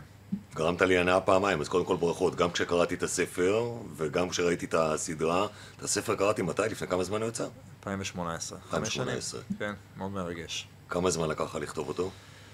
אה, התחלתי אותו ב-2004. הייתי בשלהי השירות הצבאי, התחלתי לכתוב את הרעיונות ככה לעצמי, ובעצם כמעט 20 שנה. מה זאת אומרת, ליקטת חומרים בשירות הצבאי לספר? חס ושלום. קודם כל, אתה יודע, הספר עבר גם אה, צנזורה אה, אחרי דיונים רבים. לא, אבל הסתכלת על השירות שלך ואמרת, זה זה לא, חד נושאים... משמעית. חד משמעית, הספר יצא, אה, פרץ מתוכי. בעקבות השירות. השירות שלי היה למעשה, יודע, לחפש מחבלים. אה, וכילד, אתה מתגייס בן 18, אתה משתחרר אה, מבוגר, השתחררתי בן אה, בטח, אה, יודע מה, 23, 4. אתה, אתה, אתה, אתה, זה כאילו חוויות ומשחק, אבל בעצם אתה עושה משהו שהוא סופר מורכב, אינטנסיבי, איזושהי אנרגיה שצריך להוציא. ואני הוצאתי את זה, אתה יודע, כל אחד מוציא את זה אחרת, אני הוצאתי את זה שנגיד. שעשית השירות הצבאי שלך עשית ב-8200. עשיתי ב-8200, בתפקידים שונים, בעולמות של, בעולמות האנטי-טרוריזם. אה, וכן, בעצם אספתי, הסיפור שלי הוא קצת דומה לסיפור בסדרה, במובן הזה, הסדרה היא לא, לא, ולא הספר הם לא כמובן אה, אוטוביוגרפיים, אבל אני הייתי, כילד הייתי מין מחנה קיץ כזה, ששלחו אותנו כשפרץ אה, שלום, אחרי אוסלו. קראו לזה Seeds of Peace, רעים של שלום, הממשלה שלחה אותנו לפגוש ילדים פלסטינים במחנה קיץ ארה"ב, וכבר אז היה לי את המחשבה הזאת, מה קורה כשאני אפגוש אותם כשאני אהיה בצבא, היה לי ברור שאני הולך להתגייס, שירות משמעותי וכולי. ואז אתה יודע, החיים אה, מפתיעים אותך, ובאמת הלכתי להתעסק בתחום הזה, אה, הפלסטינים. אבל יש קשרים שנוצרו במחנה הקיץ ונשמרו? היו הרבה מאוד קשרים. בצבא בעצם לא יכולתי להמשיך אותם, חלק מהכניסה למודיעין, אתה, אתה בעצם מנתק את הקשרים האלה. אה, ואחרי ניסיתי לחזור, אה, לא כזה פשוט, גם אנשים שאתה מתנתק מהם לא בהכרח ישר קופצים אה, כשאתה אתה חוזר. אז עם הרבה מהם אני בקשר היום בפייסבוק ורשתות חברתיות, ומדבר עם חלקם לפעמים. אתה יודע, בסדרה אנחנו רואים חמ"ל נורא אינטנסיבי של עבודה משותפת של 8200 והשב"כ נכון. וחוזי והכל מתנקז למקום אחד ומנוהל, כמה זה דומה למציאות? קודם כל ויזואלית מאוד, זאת אומרת, אנחנו שנת 2002, איך שהדבר הזה נראה, הוא נראה ככה. אה, ניסינו להיצמד מאוד ל- לזיכרונות שלנו, היה לנו, הבאתי עוד כמה אנשים מהתקופה, אפילו דברים קטנים, אתה יודע, הטלפון האדום והירוק והמסכים והמפות, יש מפות מנייר, כבר אין כזה היום. ברמת העבודה עם השב"כ, כדוגמה, בדרך כלל במציאות יש לך שני חמ"לים נפרדים ויש נציגים. אני הרבה פעמים ישבתי כנציג של אמ"ן בחמ"ל שב"כ והפוך. פה, אתה יודע, שיקולי הפקה, אתה, אתה רוצה לחבר את הדבר הזה להיות מקום אחד, אבל במבצעים בדרך כלל כן יש חפ"ק אחוד. הרבה פעמים יהיה בשב"כ, לפעמים זה במקום אחר, אבל יש בדרך כלל חדר אחד, שאליו מתנקזת האינפורמציה, אה, וכל ההחלטות המודיעיניות, איסופיות, אה, לפעמים מבצעיות, תלוי בפעילות. בדרך כלל זה יהיה במקום אחד. עם, עם אה, שיתוף פעולה עם גורמים נוספים. אבל- וההתרחשויות דומות, זאת אומרת, מחפשים מחבל מתאבד, ופתאום נפתח סלולר שלא מכירים באיזשהו מקום ועושים עליו פוליגון, ו... מאוד מאוד דומה, אה, מאוד מאוד דומה. שוב, אנחנו לא נצמדים, אנחנו באנו לעשות אה, דרמה, כן? זה, ויש מגבלות אה, נוספות וכולי, אבל, ב, אבל ה look and feel הוא מאוד מאוד דומה, האקשן הוא מאוד דומה, הפחד, גם הכאב, כן? אתה רודף אחרי איזשהו גלגול פיגוע, אה, מנסה לסכל פיגוע, ולפעמים הוא, אתה לא מצליח, לפעמים זה קורה. אה, יש לא, לא, לצערנו, לא, לא מעט כאלה. עד בייחוד בתקופה ההיא. 2002 זה היה בכלל נורא, כי לא היית אפילו יכול להיכנס לעצור. נכון, השיא היה מרץ היום, מרץ 2002, עד השיא היה בעצם במלון פארק, עד היה כל יום, היו אה, לדעתי מעל 100 הרוגים בחודש ההוא, אתה בטח זוכר את המספר המדויק, שכל יום, כל יום הרוגים, ואתה מנסה, אתה עומד, מצד אחד אני חושב שהמודיעין שהיה למדינת ישראל היה הכי טוב בעולם על איזשהו נושא באותו, אותה תקופה, אבל היכולת שלך לפעול היא באמת מוגבלת. אה, וכל הזמן פיתחו כלים נוספים כדי. לעשות execution של המודיעין. חומת מגן היה באמת ההתחלה של ה... או לא ההתחלה, אבל השיא של הדבר הזה. אה, אבל לא הכל מצליח. והיו לא מעט פיגועים ש... שאני זוכר את עצמי, אתה, אתה יודע, אתה ילד, אתה בן 21, ואתה מרגיש את זה על הידיים שלך. אתה יודע, אתה רודף אחרי מישהו, אתה לא יודע מי זה, הוא אבו משהו. והוא, אתה יודע שיש לו חומר נפץ, אתה יודע שהוא יוצא מהעיר. והוא נעלם פתאום, יש לך נקודה שחורה, וחמש שעות אחר כך יש, יש פיצוץ, וזה כתבה בעיתון, ואנשים מתים. וכמה אתה שולט מהניואנסים התרבותיים של הצד השני? זאת אומרת, כמה אתה מצליח לה- להכיר את הדקויות בשיחות ביניהם, במסרים שעוברים בסאבטקסט? תראה, הצוות, הצמ"מים האלה, צוותי משימה מיוחדים, עמודים מסוימים, אה, ש, שנבנים סביב אה, יעדים, הם כוללים אה, מגוון של יכולות. בדרך כלל יש אה, יכולת, קודם כל, ערביסט, שהוא גם רמת ערבית שלו מאוד גבוהה, אני למדתי ערבית, אבל אה, נגיד, אני יכול לקנות במכולת, אבל אני לא יכול לנהל איתך שיחה, אה, יכול לנהל שיחה, אבל היא תהיה בינונית. אבל יש אנשי מקצוע שזה מה שהם עושים כל החיים, הרבה מהם גם באו מבית שדיברו בו את השפה, גם מגיעים מרקעים שונים- והם ברמה מאוד מאוד גבוהה. יש אה, אנשי שב"כ שעובדים פיזית, יש רכזים שעובדים מול מקורות, שהרבה פעמים חלק עובדים מול הצוותים האלה ומביאים את הצד של השטח. אה, ויש את הקציני מודיעין שאמורים לתכלל את הדבר הזה, אתה יודע, אה, אה, קציני 8200 שמסתובבים שם ככה גם, גם בסדרה, שאמורים לדעת מספיק גם על הצד הטכנולוגי, גם על הצד המודיעיני, גם על השפה, כדי לתכלל את האירוע הזה, בסוף להוציא איזושהי המלצה לא מחקרית, המלצה איסופית נקרא לזה. אנחנו חושבים שיש בן אדם שיוצא מ-X, מגיע ל-Y ושהוא הולך לעשות פיגוע. אז השילוב הוא, הוא מה שחשוב, ובתוך הצוות הזה יש אנשים שהרמה שלהם מאוד מאוד גבוהה, גם בשפה וגם בתרבות. אבל הרי אין כמעט בתים היום בישראל ששפת האם היא ערבית, זה כבר משהו ששייך לעבר.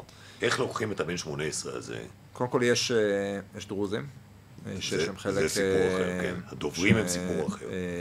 ובעבר היו עולים ממדינות ערב, אתה צודק שהיום יש פחות, בתקופתי עוד היו. עוד היו לא מעט... השאלה אם מצליחים להביא אותם לרמה הנדרשת, אני אתן לך חידוד שנתן לי פעם איזה איש מודיעין ותיק, הוא אמר לי, תקשיב, יש אנליסטים ויש ערביסטים. האנליסטים מקשיבים לטקסט, למילים. הערביסטים, לרווח בין המילים, לשתיקות. זה אחלה משפט. אה, יש לנו משפט בפרק הראשון, שאומר השב"כניק, שזה יעקב אה, זאדה דניאל. שואל אותו בן אדם שני, אומר לו, תגיד, למה אתה שואל אותי? אתה יודע את כל העובדות, אז למה אתה שואל אותי שאלות? אומר לו, אני יודע את העובדות, אבל מעניין אותי הסיפור. זה מה שאתה אומר, הסיפור הוא מה שבין המילים, הרווחים האלה. וזה כשיושב לך אה, מאזין, אנחנו קוראים לזה אלחוטן, שהוא 20 שנה עושה את זה. ויש כאלה, יש ב-8200 המון כאלה, אנשים שזה מה שהם עושים, 20-30 שנה.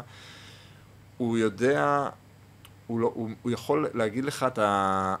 מה בן אדם יגיד לו לפני שהוא אומר את זה. הוא מכיר את היעד שלו כל כך טוב, הוא מכיר את התרבות מאוד מאוד טוב, הוא מכיר את הניואנסים, ותחשוב שזה בן אדם שזאת העבודה שלו, העבודה שלו זה להבין את האנשים שנמצאים מולו, ולא רק לתרגם את המילים, אלא להבין את הסיפור. ויש עדיין כאלה, זה סיפור בפני עצמו, והם, הרבה פעמים הם אלה שמביאים לך את הידיעה- ידיעת הזהב, כי יכול להיות לך מידע, אה, מישהו מבשל איזשהו תבשיל בכלל, זה המודיעין שאתה מקבל.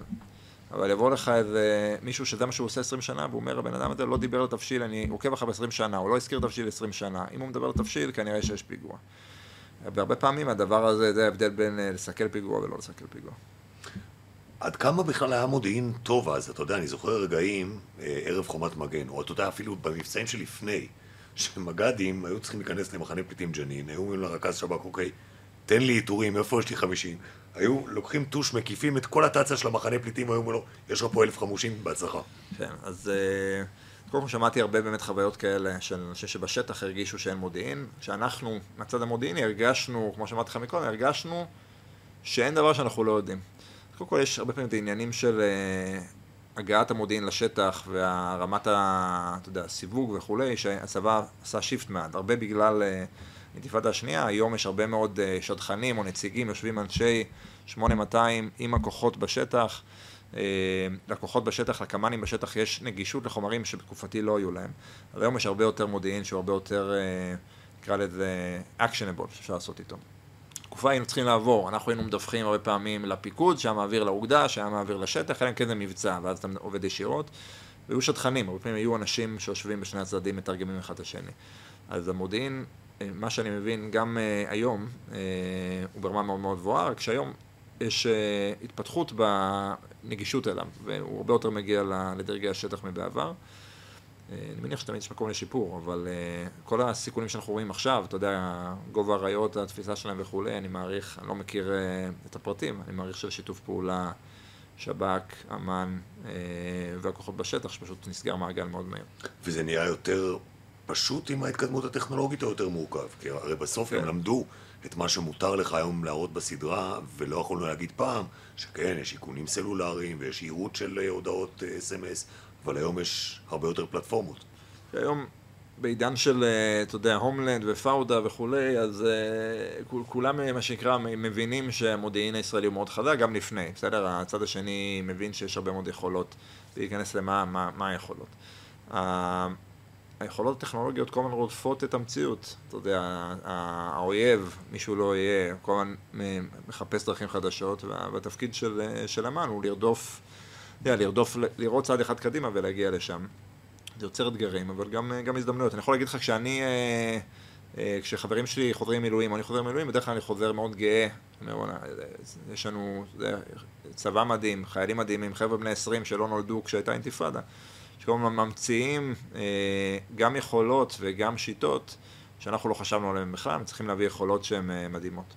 יש בסדרה אירועים שמתכתבים עם אירועים מציאותיים שחווינו, אתה היית חלק מהם, לדוגמה, יש שם אירוע שמאוד מזכיר את הפיגוע בוואדי חרמיה של הצלף הפלסטיני. נכון, היו שלושה, היו יותר, אבל שלושה פיגועי מחסום מפורסמים כאלה, גם בעין עריק, מחסום משטרה בריטית וכולי. שכאיש אה, מודיעין נתקלתי בכולם, אה, לצערי, בחלק, אתה יודע, חלק הייתי מעורב, חלק לא הייתי מעורב, הרבה פעמים זה באחרי. פיגועי מחסום כאלה, או פיגועי יחידים, מאוד קשה לדעת עליהם מראש. הרבה פעמים זה בן אדם, דוגמה בסדרה, פיגוע הזה גם במציאות, זה היה צלף יחיד, בן אדם שלקח נשק והלך אה, בלי התארגנות מסביבו. בהתחלה רצו אגדות, צלף שהגיע מצ'צ'ניה, נכון, או כל או מיני סיפורים כאלה, כן. נכון, נכון, עד היום תעשה גוגל אה, הפיגוע במחסום אה, נריק, תראה, האגדות היו שהוא בא מהמחתרת האירית, כי אמרו, לא יכול להיות שבא מישהו ומחסל, ומאוד כואב, כן, מחסל, כל כך הרבה חיילים, בן אדם אחד, זה לא הגיוני שזה מפה. אה, ואתה יודע, נשק זה, זה כלי מאוד אפקטיבי, שם ספציפית הוא היה גם במיקום שלא ראו אותו, חילוף משמרות, גם ככה יש בלאגן, השמש עולה, מסנוורת, אה, וזה מצב שבו יש יתרון לצלף הבודד אל מול כוח חזק. אה, כמעט בלתי אפשרי לעצור את הדברים האלה, מנסים, ואתה יודע, יש הרבה מאוד תחקירים אחרי כל דבר כזה, אבל כשיש לך מפגע בודד עם מוטיבציה ונשק, מאוד מאוד קשה להגיע אליו. ואולי זה הדמיון שלי, אבל אני, הייתה לי איזה זיקה בין הגיבור הפלסטיני שלך לראאד כרמי. איש הפת"ח מטול כרם, אדם חילוני, נתפס כמנהיג פוליטי עד האירועים, ובאיזשהו שלב הופך להיות מנהיג טרור ומחוסל על ידי ישראל. אז, אה, אז כן, שוב, לא נצמדנו לדמויות, אבל אה, אפילו בחירת השם, אה, בשינויים גם מהספר לסדרה, אז השם של הדמות, ראאד, זה קצת רפרנס אה, אליו. באמת היה, ואני זוכר את זה טוב, אה, את התקופה ההיא ואותו ספציפית, היה גיבור מקומי, שלטים שלו ברחובות, עם המון ביטחון, המון שער, מסתובב גם כאילו לא יכול לקרות לו כלום. אה, והיו הרבה דיונים פוליטיים אחר כך, האם החיסול שלו, האם החיסול שלו בעצם דרדר אותנו יותר עמוק לתוך פיגועים, או שהוא היה הכרחי. אנחנו שוב, כשאתה בתוך הצבא, אתה מתעלם, הפוליטיקה היא עוברת מסביבך, היא לא מעניינת אותך. אתה מתעסק בבצע את המשימה, לנסות לסגל את הפיגועים. אבל אה, כן חשבנו שזו איזושהי דמות מעניינת במובן הזה של ה... הוא לא חמאסניק, הוא לא דתי, הוא מבחינתו נלחם, בסדר? זה מלחמה, ו... ובגלל שהוא כזה מנהיג פופולרי, אפילו החיסול שלו יש לו, יש לו משקל אה, ויש לו קונפליקט, הייתי אומר. כשבצד השני, השב"כ ואמ"ן צריך להחליט אם לחסל אותו או לא, זה לא קליר קאט. ראו איזה שהם אה, פלסטינים את הסדרה? הצלחת להציג את זה להם? אז קודם כל קשה, קודם כל, אתה יודע, לפני שהסדרה יוצאת קשה להציג אותה נקודה, אבל ראו אותה, אה, ראו אותה אנשים. כן. איך התגובות? מורכבות, משני הצדדים אגב. אה, תראה, מה שטוב, אה, אה, באופן אחיד, התגובות הן מאוד חזקות. אז אתה רואה שאנשים אכפת להם ושזה נוגע בהם. אף אחד לא יוצא אדיש. הצד הישראלי, אתה יודע, ראינו גם אה, ביחד הקרנה, אנשים יוצאים בדמעות, כי זה מחזיר לך טראומה של תקופה שבה גם פיגועים וגם גם בשטח כלוחמים, אבל גם הרבה מאוד פיגועים בעורף. גם בצד הפלסטיני, האירוע הזה הוא מאוד דרמטי. אינתיפאדה, אתה יודע, היו מעל 1,500 הרוגים ישראלים, היו אלפי הרוגים פלסטינים. אז אתה יודע, אפשר להתווכח עכשיו, זה לא אותו דבר, ומה שנקרא, מי, מי הצודק ומי הטוב ומי הרע, ויהיה לנו הרבה, הרבה דעות. אנחנו שמונה כותבים בסדרה, אני יכול להגיד לך שלא לכולם יש אותם דעות גם, גם על זה. אה, כולל אגב שני, אה, שני כותבים שהם אה, ערבים, מוסלמים, עלי וואקד ועלה דקה. עלי וואקד כתב את סרט בית לחם על התקופה, והוא היה כתב לענייני ערבים, שממש היה חי בשכם עם האנשים האלה של שועדי אל-אקצא. תמיד, בסוף אנחנו, אתה יודע, רוב היוצרים פה הם ישראלים, ויש לנו את נקודת ההשקפה שלנו, ניסינו להביא כמה שיותר הסתכלות לתוך הנפש, שמה לוקח בן אדם אה, רציונלי, לכאורה, סטודנט לרפואה בדרך להרווארד, שהחיים שלו נקטעים, כל הסיבות. שהצופים יראו. ויש לו בחירה, להמשיך עם חיים נורמליים שלו, או לקחת רובה וללכת בדרך של, של אלימות ולהילחם. אה, וכשהפלסטינים מסתכלים על זה, הם אומרים אה, על הכיפאק, אבל אתה לא מראה מספיק, יכולת לראות יותר מהכאב אולי. אה, אנחנו עושים את המקסימום כדי להראות את, ה... את שני הצדדים. אבל אתה מבין את הבחירה שלו? תראה, אני לא יכול להבין בחירה עד הסוף, שאומרת אני הולך, ואני מנסה לא לעשות ספוילרים, אז, אבל אני לא יכול להבין בחירה עד הסוף של מישהו שבסוף לוקח נשק ויורה ב... באזרחים, לדוגמה. אני כן יכול להבין בחירה של בן אדם שאומר אני נלחם. נגד צבא. כן. עכשיו שוב, אני, זה לא אומר, אני עדיין מרגיש לגיטימציה מלאה גם הרגשתי את זה בצבא, אבל גם היום. כי האח שלו שראינו אותו בפרק אחד, פוגע בחיילים. כן, זה, זה שוב, זה, זה, אתה יודע, סצנה שבחרנו להראות, אבל נכון, ככה הוא מסתכל עליה. הוא אומר, יש לי אח גדול ש, ש, שנלחם בחיילים, והורג חיילים. אני חושב שזה... הבחירה להרוג אנשים היא, היא בחירה רעה, נקודה. עכשיו, כשאתה עושה את זה מהגנה עצמית, וזה, אתה יודע, אנחנו נכנסים לפוליטיקה כנראה, אבל כשאתה עושה מהגנה עצמית, אין לך ברירה. והוויכוח יהיה, יבוא מישהו, יבוא פלסטיני ויגיד, כן, הוא לוקח נשק ויורה על חיילים, זה הגנה עצמית. ונגיד, לא, החיילים האלה היו במחסום. הם לא תקפו אותו, הם לא נכנסו אליו הביתה, הם לא ניסו להרוג אותו, זה לא הגנה עצמית. גם צה"ל, שהוא תוקף אנשים עם רובה, הוא לא ילך ויתקוף, לפחות לא, אתה יודע, לא, זה לא הכוונה שלו, הוא לא ילך ויתקוף מישהו רק הוא יחזיק רובה, אלא אם כן הוא חושב שהבן אדם הזה הוא מסוכן. אתה יודע, זה החוויה שלי מה, מהצבא. הנה, מבצעים עושים רק על מישהו שאנחנו יודעים שהוא מסוכן. נכון שיש uh, בדרך נפגעים uh, חפים מפשע הרבה פעמים, uh, וזה חבל, אבל זה לא תהיה המטרה. אם המטרה של בן אדם היא לפגוע בחפים מפשע, זה, עם זה מאוד קשה לי. זה אני לא יכול לקבל. כי אתה יודע, אצלנו ההגדרות מאוד מאוד הודדו. ובסוף אתה מסתכל, נגיד, כשצה"ל נכנס לתוך מחנה פליטים. יש הרבה חמושים שלא הייתה להם שום כוונה לצאת ולעשות פיגוע מחוץ למקום שהם גרים, אבל כשהצבא מסתובב להם בשכונה, כן, הם מרימים נשק והם נלחמים. הם מחבלים? אז אתה יודע, אתה מכניס אותי לפינות uh, שאני לא אצליח לצאת מהן, אני יכול להגיד מה עניין אותי, מה עניין אותי לכתוב, ובסדר, מה עניין אותי לעשות את הסדרה, להגיד, אתה תחליט כצופה מי ומה ואיך אתה קורא להם. אנחנו רוצים לשתף אותך בתהליך שהם עוברים. איך זה נראה מהעיניים שלהם. קם בבוקר ככה, ובאים ועושים את הבית שלו כי אחיו מחבל. אז אתה תחליט מה לגיטימי ולא לגיטימי, אבל בוא תסתכל לתוך התהליך. בשני הצדדים, תראה איך זה נראה מהעיניים של איש מודיעין, איך זה נראה מעיניים של של פלסטיני שבעצם בוחר להיות, אה, אה, להיות אלים, בסדר? ייקח, תקרא לו מחבל, תקרא לו איך שאתה רוצה. ואני חושב שזה מעניין, שהתהליך של אה, לראות את, ה, את הבחירות ואת התהליך שעובר בן אדם ומידרדר, זה לא תמיד קל לצפייה, אבל זה מעניין מאוד. כי מנגד, אני, יש לי תחושה שתקבל גם אנטגוניזם מהצד הישראלי, שיגיד אולי עשית יותר מדי האנשה באלף של הצד הפלסטיני. שמע, יופי, אני מאוד שמח על פאודה, כי פתחנו את הדרך, באמת עשו עבודה מצוינת, ולהגיד, מחבלים גם בוכים. מה העירו בפאודה, העונה הראשונה, מה עשה את הרעש וכולי, חוץ מזה שזה סדרה, אחלה סדרה בכללי. אתה רואה מחבל שהרג עשרות אנשים, והוא בוכה. ואני חושב, אגב, כאיש מודיעין, אגב, כאיש צבא, אני, המשימה שלי הרבה פעמים הייתה ללכת לתפוס את האנשים הרעים. זו הייתה המשימה שלי בדרך כלל, לפני שהם עושים עוד פיגוע, ואם צריך, צריך לחסל אותם. אבל כדי להגיע לשם, אתה חייב להבין אותם. להבין אותם זה לא אומר שיהיה לך סימפתיה אליהם.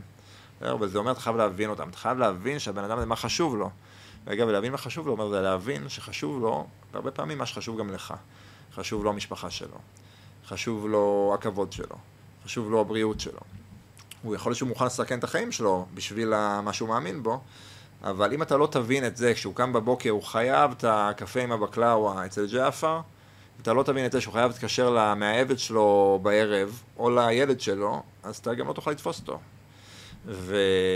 אז אני שם את הצד השיפורי, אני מנסה מאוד, אה, לא כדי להתחמק, אני מנסה לא לשפוט את הצד הפוליטי, אלא לספר את הסיפור, ולהגיד לישראלי, בוא נדבר על זה, בוא נציף שנייה את הדברים האלה שאנחנו לא מדברים עליהם בדרך כלל, כי הם כבר לפני 20 שנה, ובוא נדבר, אתה יודע, וכל אחד יגיד מה, ש... מה שהוא מרגיש, העיקר שירגיש משהו. כי אם, אה, אתה יודע, לך יש בת שהייתה תינוקת בתקופה הזאת, הילדים שלי הם אה, גם כן אפילו לא נולדו בתקופה ההיא. הם צריכים אה, לדעת את זה, צריכים לדעת מה היה פה לפני 20 שנה, צריכים לדעת שכל יום התפוצצו אנשים, צריכים לדעת שהייתה פה מלחמה, אתה יודע, שהיא לא, אנחנו לא קוראים לה מלחמה, אבל נהרגו 1,500 איש, הרבה מהם אזרחים. 1,500 איש אצלנו, אלפי אנשים בצד השני. אני חושב שלספר את הסיפור הזה זה חשוב. אני חושב שהצלחת לעשות פה משהו מעבר לספר סיפור, וזה אולי בעצם תמצית היצירה. לגרום לצופה שלך לחשוב אחרי על הסיפור שסיפרת ומה, ואיך הוא רואה אותו, ולתת לו עוד לעכל את זה אחרי הצפייה. אז קודם כל אני רוצה באמת לברך אותך על אה, יצירה מאוד מאוד מרשימה. תודה רבה. ושיהיה בהמון הצלחה. תודה. תודה, דניאל. תודה גם לכם שהייתם איתנו, הפודקאסט שמיים אדומים זמין באתר ובאפליקציית רשת ובטלוויזיה החכמה וגם בספוטיפיי ובאפל פודקאסט. 13